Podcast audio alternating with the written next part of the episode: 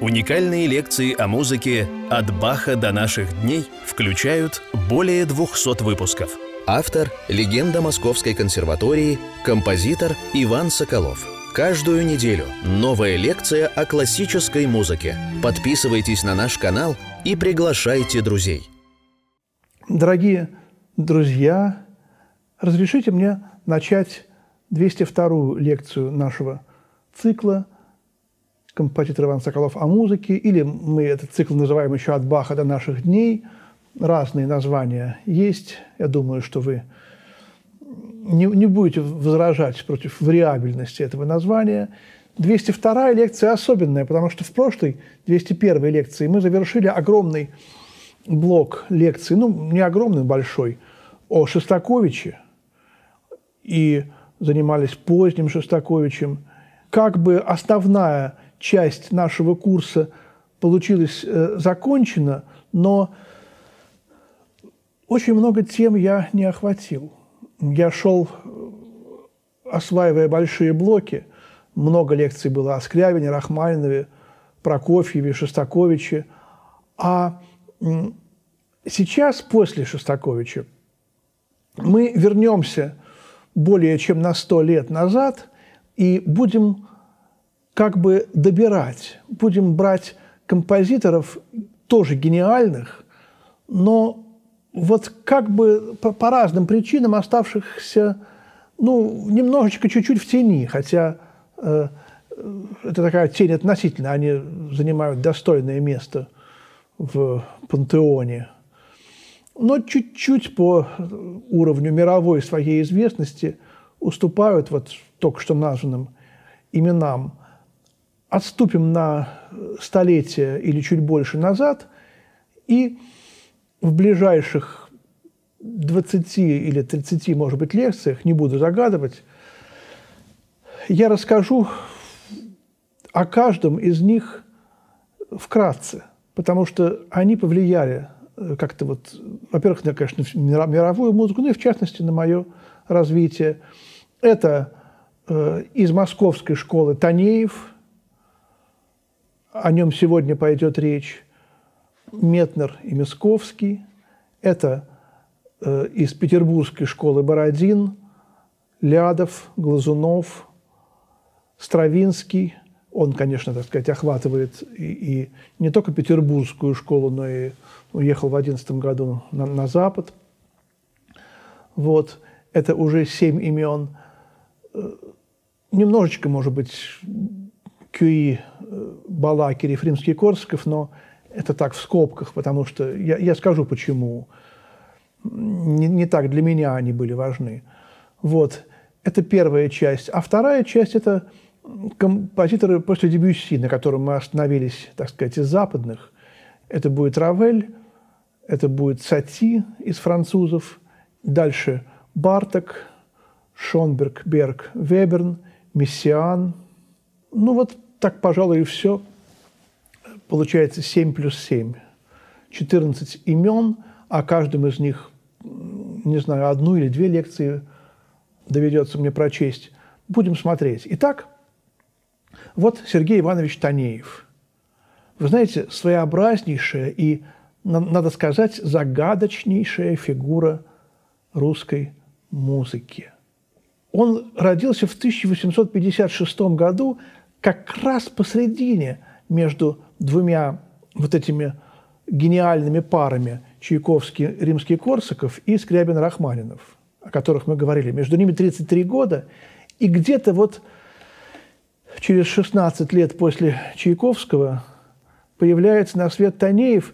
Это был некий, ну, как бы вот э, период затишья, если мы будем считать по годам рождения гениальных композиторов, примерно в это время еще в Петербурге Лядов родился. Потом в 1965 году Глазунов появится на свет.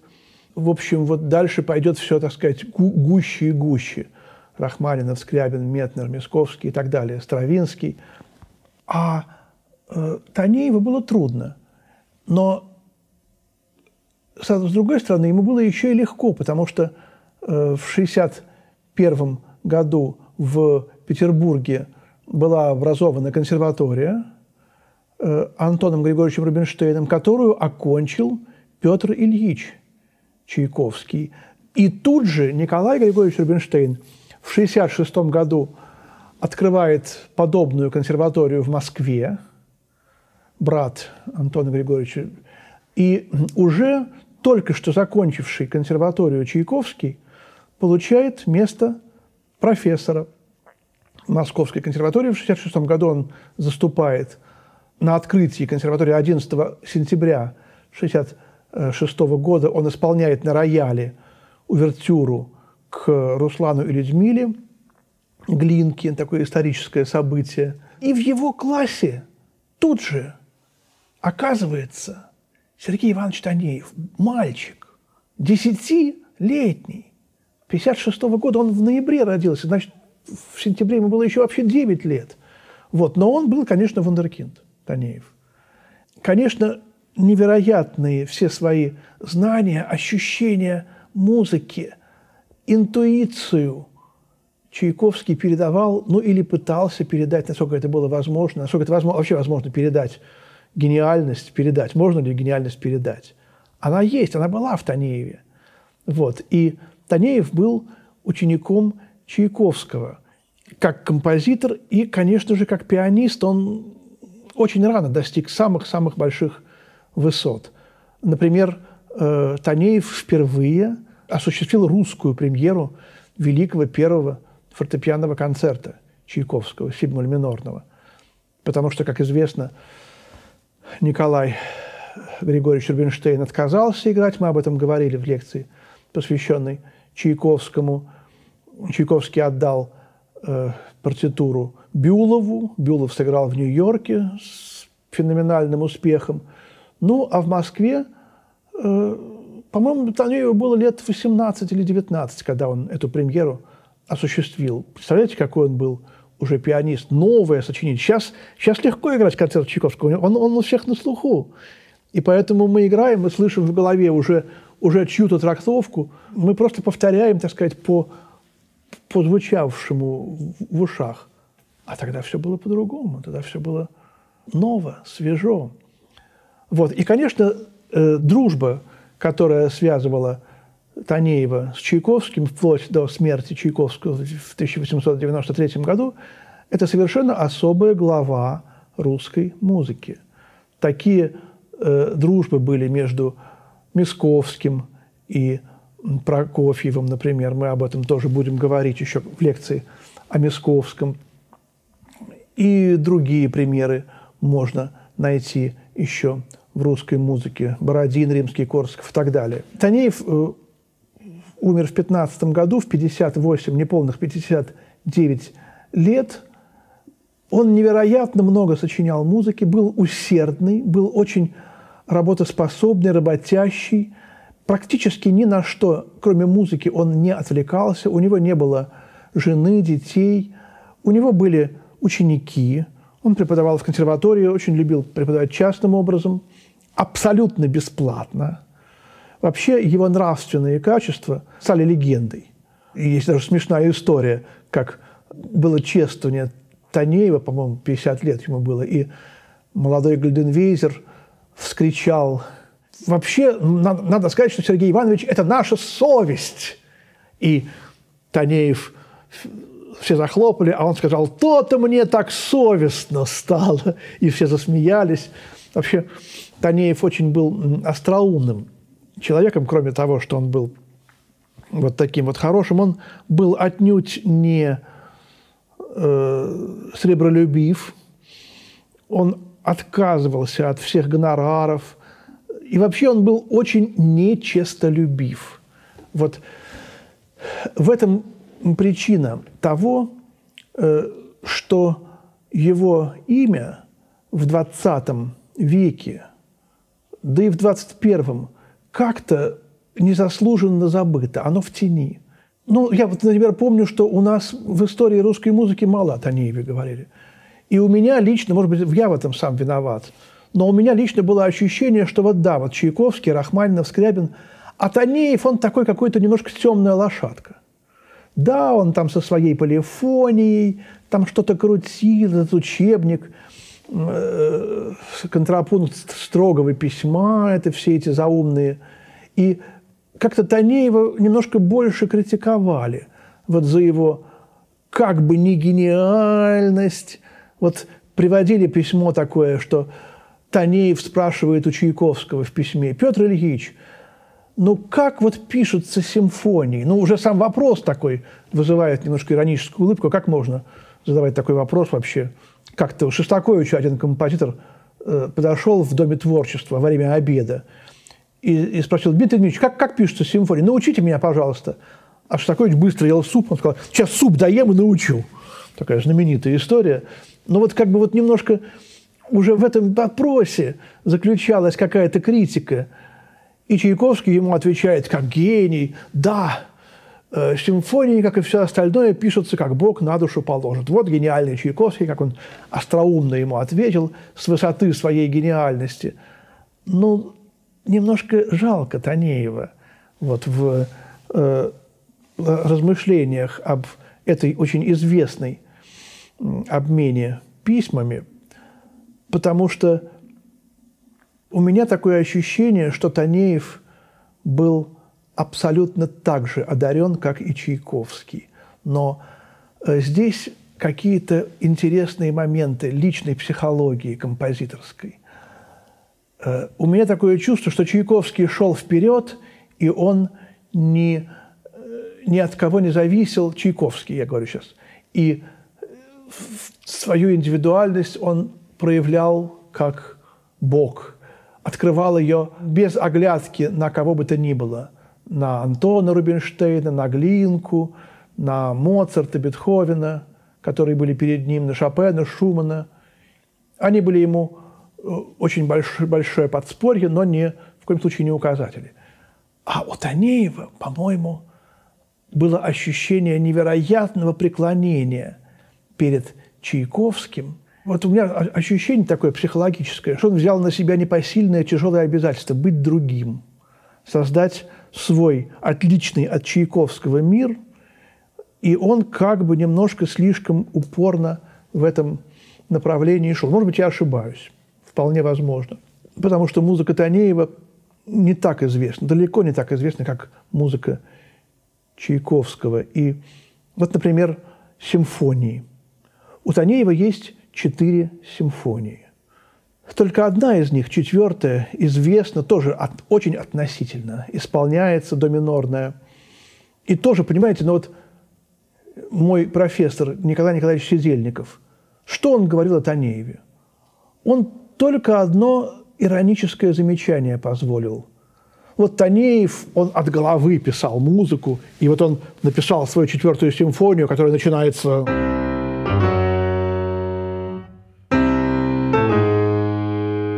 очень хорошая такая бетховенская тема, лаконичная. Из... И вот вы знаете, у него там в черновиках там вот...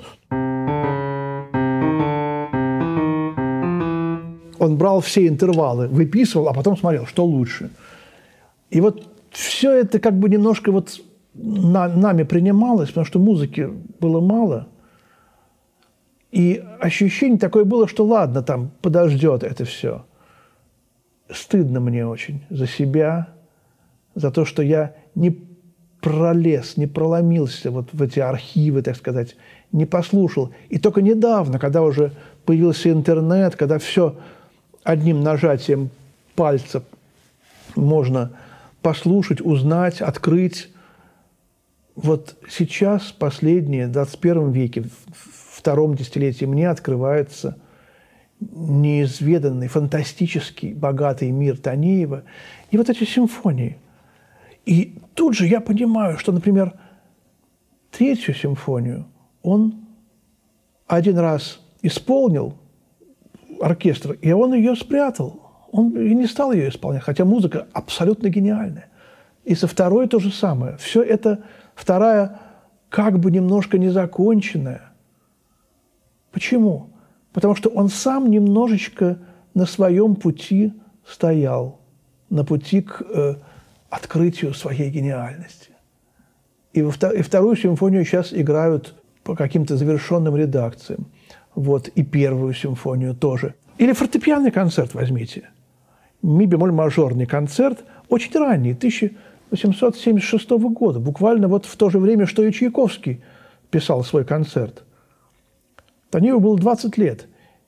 Ми бемоль мажорная, грандиознейшая первая часть, длинная, длиннее, чем у Чайковского, и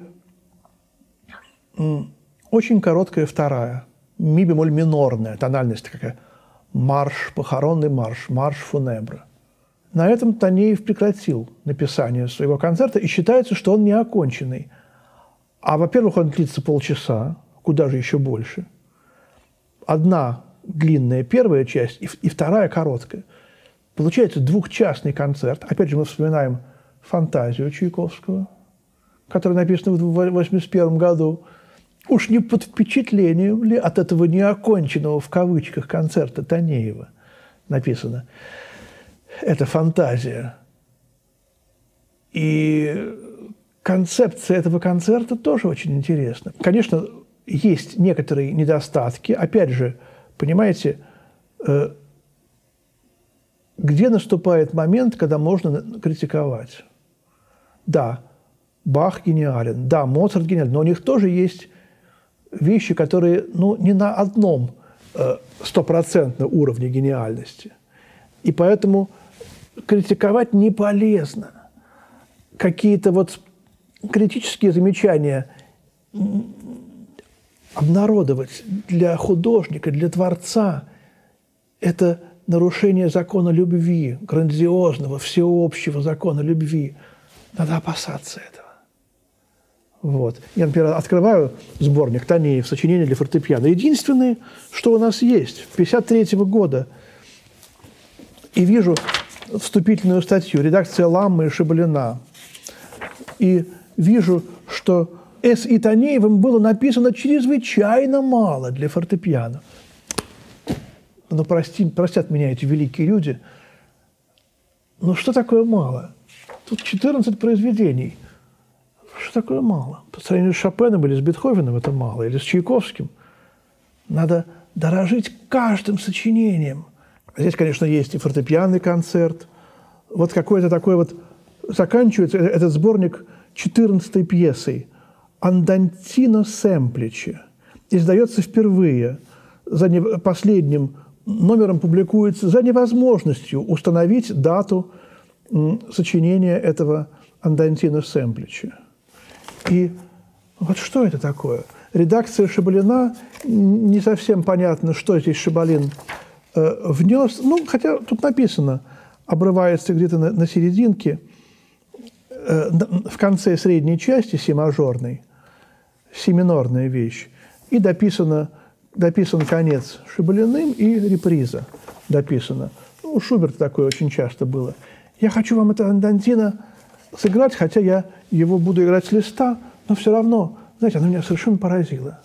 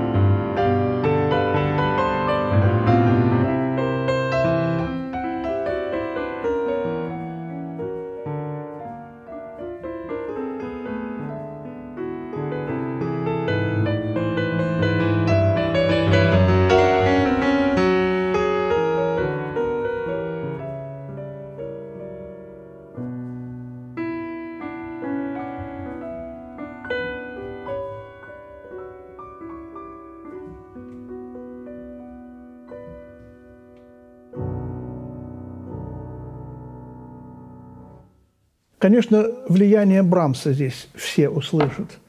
Но не только. Мне кажется, что эта вещь все-таки написана в 90-е годы, может быть, 80-е. И эта полифоничность сразу вот это чувствуется.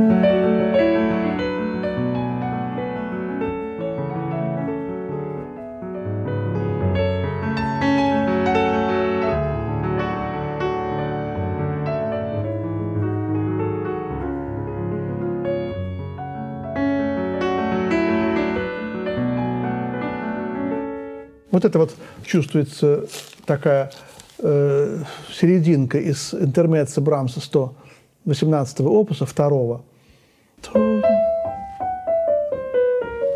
Вот это какая-то эмоциональность, ласковость, трогательность. Мы вообще даже не думали о эмоциях, когда говорили о Танееве. Танеев для нас был всегда таким строгим таким дедушкой, который занимался средневековой музыкой, он открывал ее, он покупал эти все партитуры.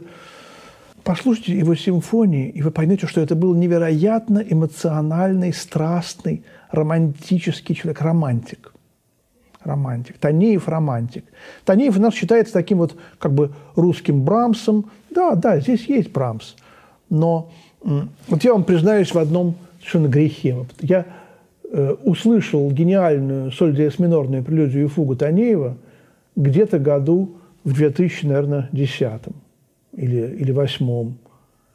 И я пришел в класс Владимира Мануэловича Тропа, у которого я был ассистентом, по какому-то там делу, я не знаю, и вдруг услышал, как кто-то из его студентов играет какую-то совершенно фантастическую музыку, совершенно.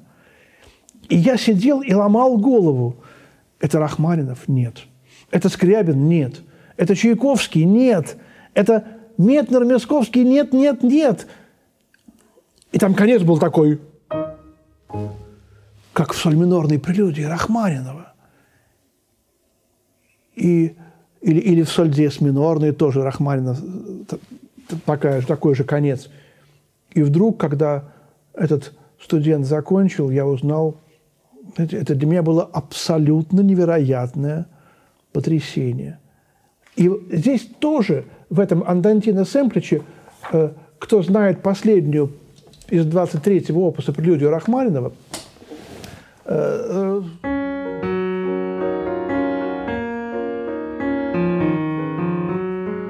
вот эту прелюдию Рахманинова, тот, конечно же, вот эти, в этих тактах узнает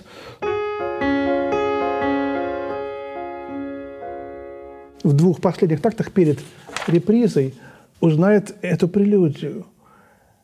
Тут Брамс, Рахманинов. И вот тут мы делаем вывод, насколько же важно для любого музыканта пролопачивать как бы не совсем гениальные в кавычках и оставшиеся в тени сочинения русской музыки.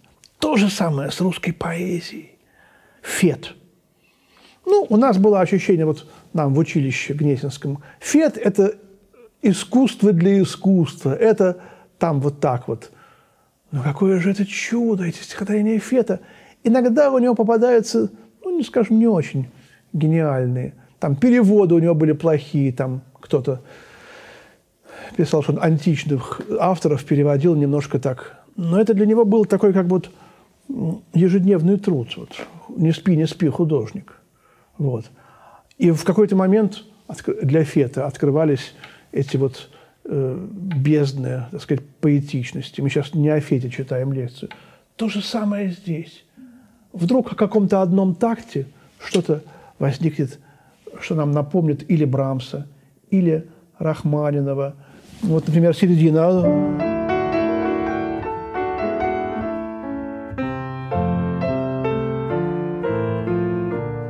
мелодия октавами – это романс из 118-го опуса – и это сразу открывает, бросает нам какой-то свет на творчество Танеева. Я этот сборник сегодня принес из консерваторской библиотеки. Тут написано, консерваторскую группу произведений образуют пять скерца, ми бемоль минор, фа мажор, до мажор, соль минор и ре минор. и все они практически издаются, и теоретически тоже, издаются впервые. А вопрос такой, а издавались ли они после 1953 года? Вопрос большой.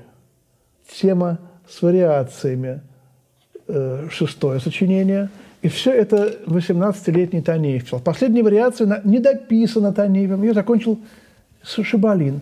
Виссарион Яковлевич Шибалин абсолютно скромный, гениальный тоже такой же вот недооцененный, где-то в тени скромно работавший человек, года рождения 901 1960 известно, как он был ректором консерватории, когда был жуткий 48 год, когда громил Жданов в Кремле всех композиторов, он вышел, в Шевалин вышел на, на сцену, рассказывал, и вместо того, чтобы каяться, он сказал, вот поскольку я уже сюда вышел, я хочу сказать, что у нас крыша протекает в большом зале консерватории.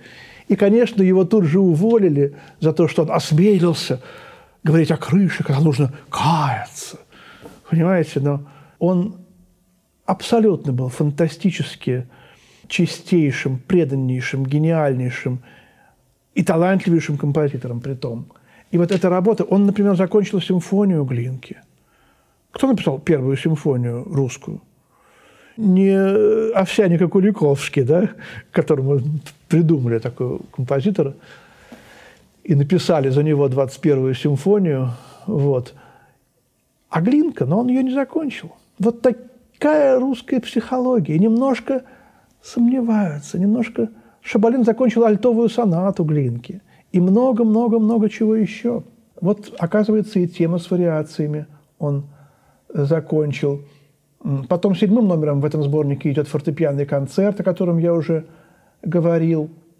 Затем отдельную, чрезвычайно своеобразную по происхождению группу произведений Танеева для фортепиано образуют пьесы, написанные им как приложение к рукописному журналу «Захолустье», выходившему в свет преимущественно в летние месяцы, в период с 1876 по 1888 годы в имении друзей Танеева Масловых, которое называлось «Селище». Эти пьесы Танеев помещал в, жур журнале «Захолустье» под псевдонимом Эхидон Невыносимов. Все они снабжались шуточными посвящениями или примечаниями. Вот из этих пьес до нас дошло четыре. Вот. И здесь мы говорим о юморе Танеева, о котором невероятно интересно пишет Сабанеев. Сам человек не без юмора – в своей книге о Танееве, мы знаем две книги о Скрябине Сабанеева, мы знаем его книгу «Воспоминания о России». И вот он был ученик Танеева, и много-много разных шуточек танеевских он в этой книге описывает. Юмор Танеева был невероятный, как брат Леонида Юлий пришел к, к Танееву, восьмилетний мальчик – стал что-то играть. Похоронный марш Шопена. Восьмилетний мальчик стал играть. А когда пошла середина...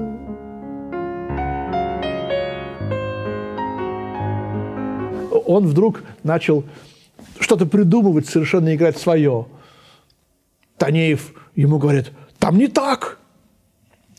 А Юлий, восьмилетний, удивляется, что хорошо, что, что я играю от себя, свое что-то.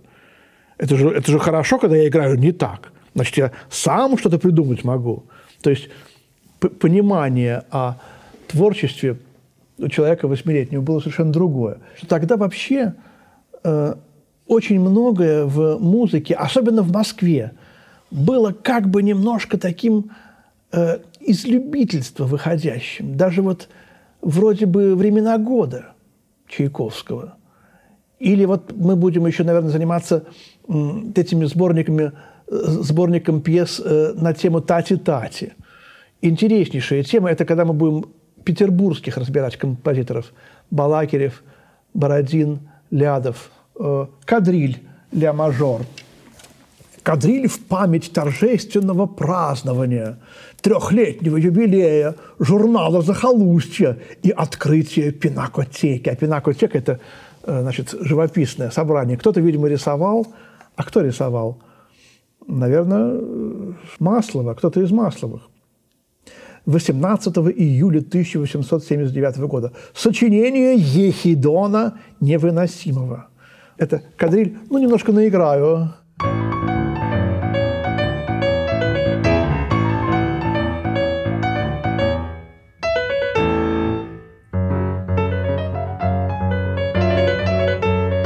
Очень в быстром темпе надо играть, я думаю. Вот, а серединка...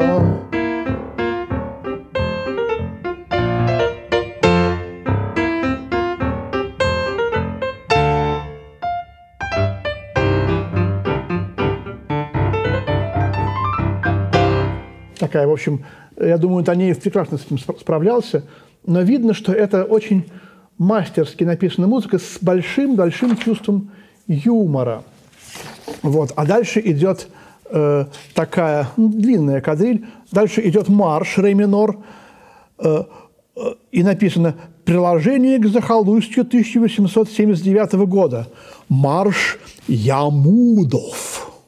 Какие-то ямуды даже как-то немножко неудобно. Спокойный, в скобках, не торжественный. Сочинение Эхидона невыносимого. В чем шуточный смысл названия, а также хорала, контрапунктирующего с маршем, установить в данное время, это 53 год, вряд ли возможно. Издается впервые, хранится в архиве Танеева в Клину. Ямуды. Да. А на самом деле это Грик, помните? На самом деле такой вот марш. Редакция Шибрина.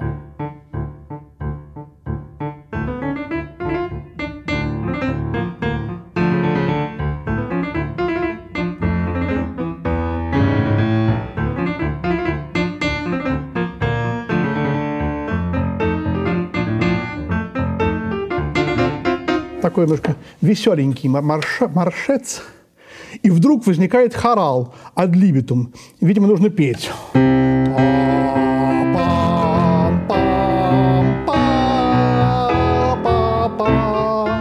Вот он на третьей строчке записан.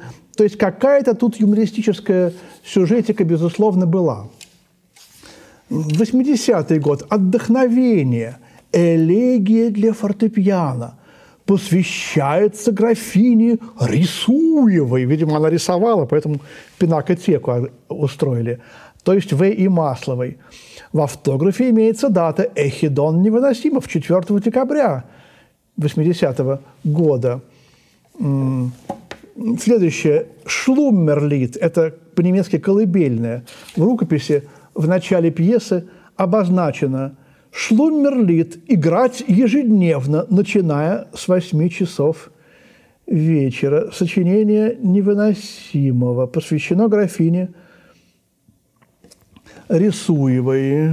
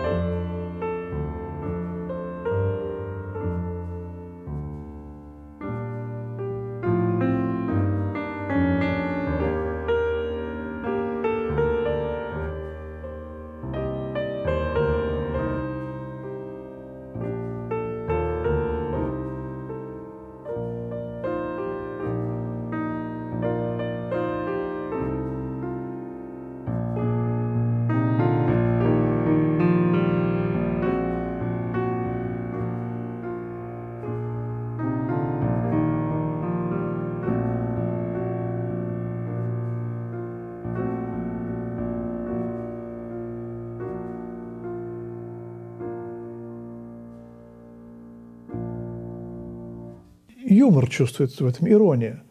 И гармонический мажор в конце – это явно влияние, конечно, кучкистов, Бородина. Тут вот такой вот момент. Знал он, конечно, это все.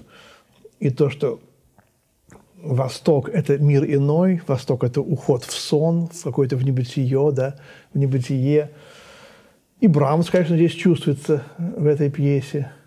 Потом идет прелюдия, посвященная Александру Ильичу Зелоти, и гениальная прелюдия и фуга, гениальнейшая. Соль диез минорную.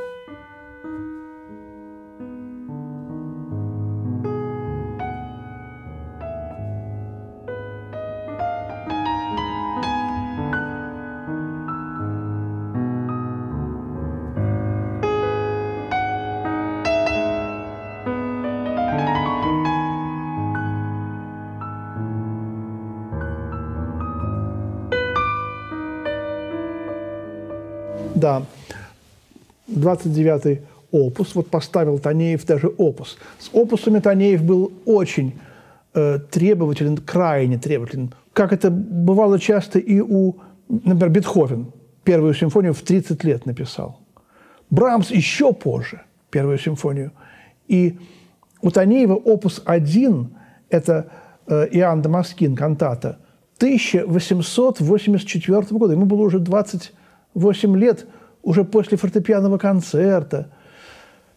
А последний опус – это по прочтении псалма. Арка такая, в начале и в конце два столба. Опус 36 всего лишь в 15 году. А сколько музыки у него не обозначено опусами? И камерной музыки огромное количество, романсов огромное количество. Это прелюдия и фуга 10 э, года, она все-таки написано опус 29, и какие здесь влияния. И Скрябин тут есть, и Рахманинов тут есть. В 2010 году уже Скрябин вовсю писал музыку, и уже это Прометей был даже, который, наверное, Танеев не, не понял наверняка.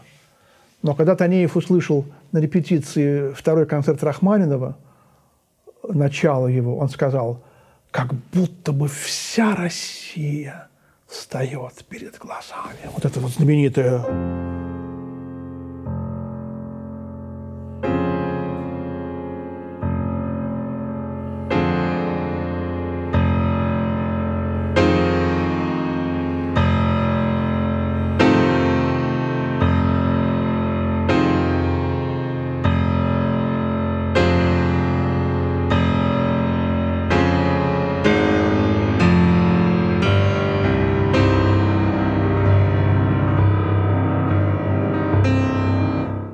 вот э, на репетиции сидел, и у Танеева скатилась слеза. Люди были поражены. Такой рационалист. Он плакал. Он немножко к Богу относился так пренебрежительно, к религии. У него было несколько братьев, особенно старший Александр э, отличался такими атеистическими взглядами. Он даже с Марксом переписывался. У него есть было в архиве письмо Карла Маркса у старшего брата. И когда уже Сергей Иванович скончался, старший брат был жив, пришли в имение Танеевых описывать, экспроприировать большевики. Пришли, красный террор, а ему было уже 80 лет, старшему брату Танеева. «Подождите», — говорит, — «сейчас я вам принесу письмо моего друга Карла Маркса».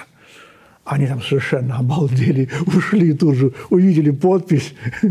вот.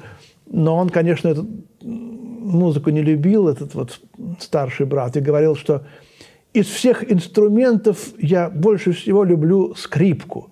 Почему? Проще всего за окно выкинуть. Легкое самое. Интересный был очень род, об этом можно много очень рассказывать, но я хочу сейчас именно... Э, вот эта прелюдия такая совершенно гениальная, а сама фуга... Такая тема, конечно, она отчасти и к до диез минорной. Из второго тома баховской фуги так идет невероятно трудное, но и уж и пианист он был тоже, дай бог, каждому. Играл все абсолютно. С листа и наизусть все играл. Притом очень был скромный. Вот эта скромность, она, видимо, и привела к тому, что он был как бы немножко в тени. В тени. Вот краткое, немножко такое эскизное, эскизный обзор э, личности, творчества Танеева очень неполный. И опера «Аристея» огромная у него, которую тоже, ну, фактически из небытия возродила Мария Вениаминовна Юдина. Концертное исполнение в Малом зале было в 50-е годы. На античный сюжет. Очень непрактичный. Он не, не хотел, так сказать, взять то, что будет публика любить, то, что, на что будет публика ходить. Он думал о красоте, о возвышенности, о какой-то невероятной вот чистоте и благородстве. И не думал ни о каких-то житейских страстях, которые бурлили порой э, в операх Чайковского. И это не значит, что эта музыка была, так сказать, ниже. Наоборот, может быть. В том-то дело, что нам сейчас с вами уже в 21 веке, в третьем десятилетии, не нужно думать выше или ниже. Нам нужно как достояние – драгоценное достояние, благодарить за то, что это осталось после страшного 20 века, все рушится, друзья. Что будет через 10, 20, 30 лет с нами, с нашим миром? Но у нас есть грандиозные остатки от того, чем занимался Танеев, чем занимался Чайковский. Ученик Танеева Станчинский, фантастический композитор – Недавно была сыграна скрипичная соната Танеева. Фантастически интересное произведение. Нам надо это ценить, любить, э, стараться записывать, стараться изучать, стараться возрождать это, вписывать это в мир нашей музыки, в историю нашу. И тогда мы сможем чуть больше себя любить, уважать и можем сказать, мы любим наших отцов, наших дедов, наших гениальных композиторов, предков XIX века. Вот я бы так сказал. Танеев э, любил очень записывать свою игру. Он любил этот аппарат Эдисона, который Антон Григорьевич Рубинштейн так и не полюбил. Ему э, предлагали сыграть, записать и он отказывался. Есть слово «нет». «Антон Григорьевич, ну сыграете, пожалуйста, ну увековечьтесь». «Нет», – отвечает Рубинштейн, это единственное слово, которое записалось. Потом говорят, что он даже что-то и сыграл все-таки, но в этот момент аппарат сломался, в общем, не повезло. А Танеев играл, играл Моцарта, играл фантазию Моцарта, доминорную, не ту знаменитую, а другую. Есть кусочек – небольшой этой фантазии можно послушать в Ютубе. Вот, так что Танеев делал все возможное, честно делал. Он играл свою музыку, играл фортепианные трио, фортепианные квартеты, не, не требовал совершенно гонорара за это. Поэтому еще раз в заключение лекции хочется сказать, играйте, изучайте и берегите наше наследие. Любите музыку гениального русского композитора Сергея Ивановича Танеева. Спасибо, всего доброго и до свидания.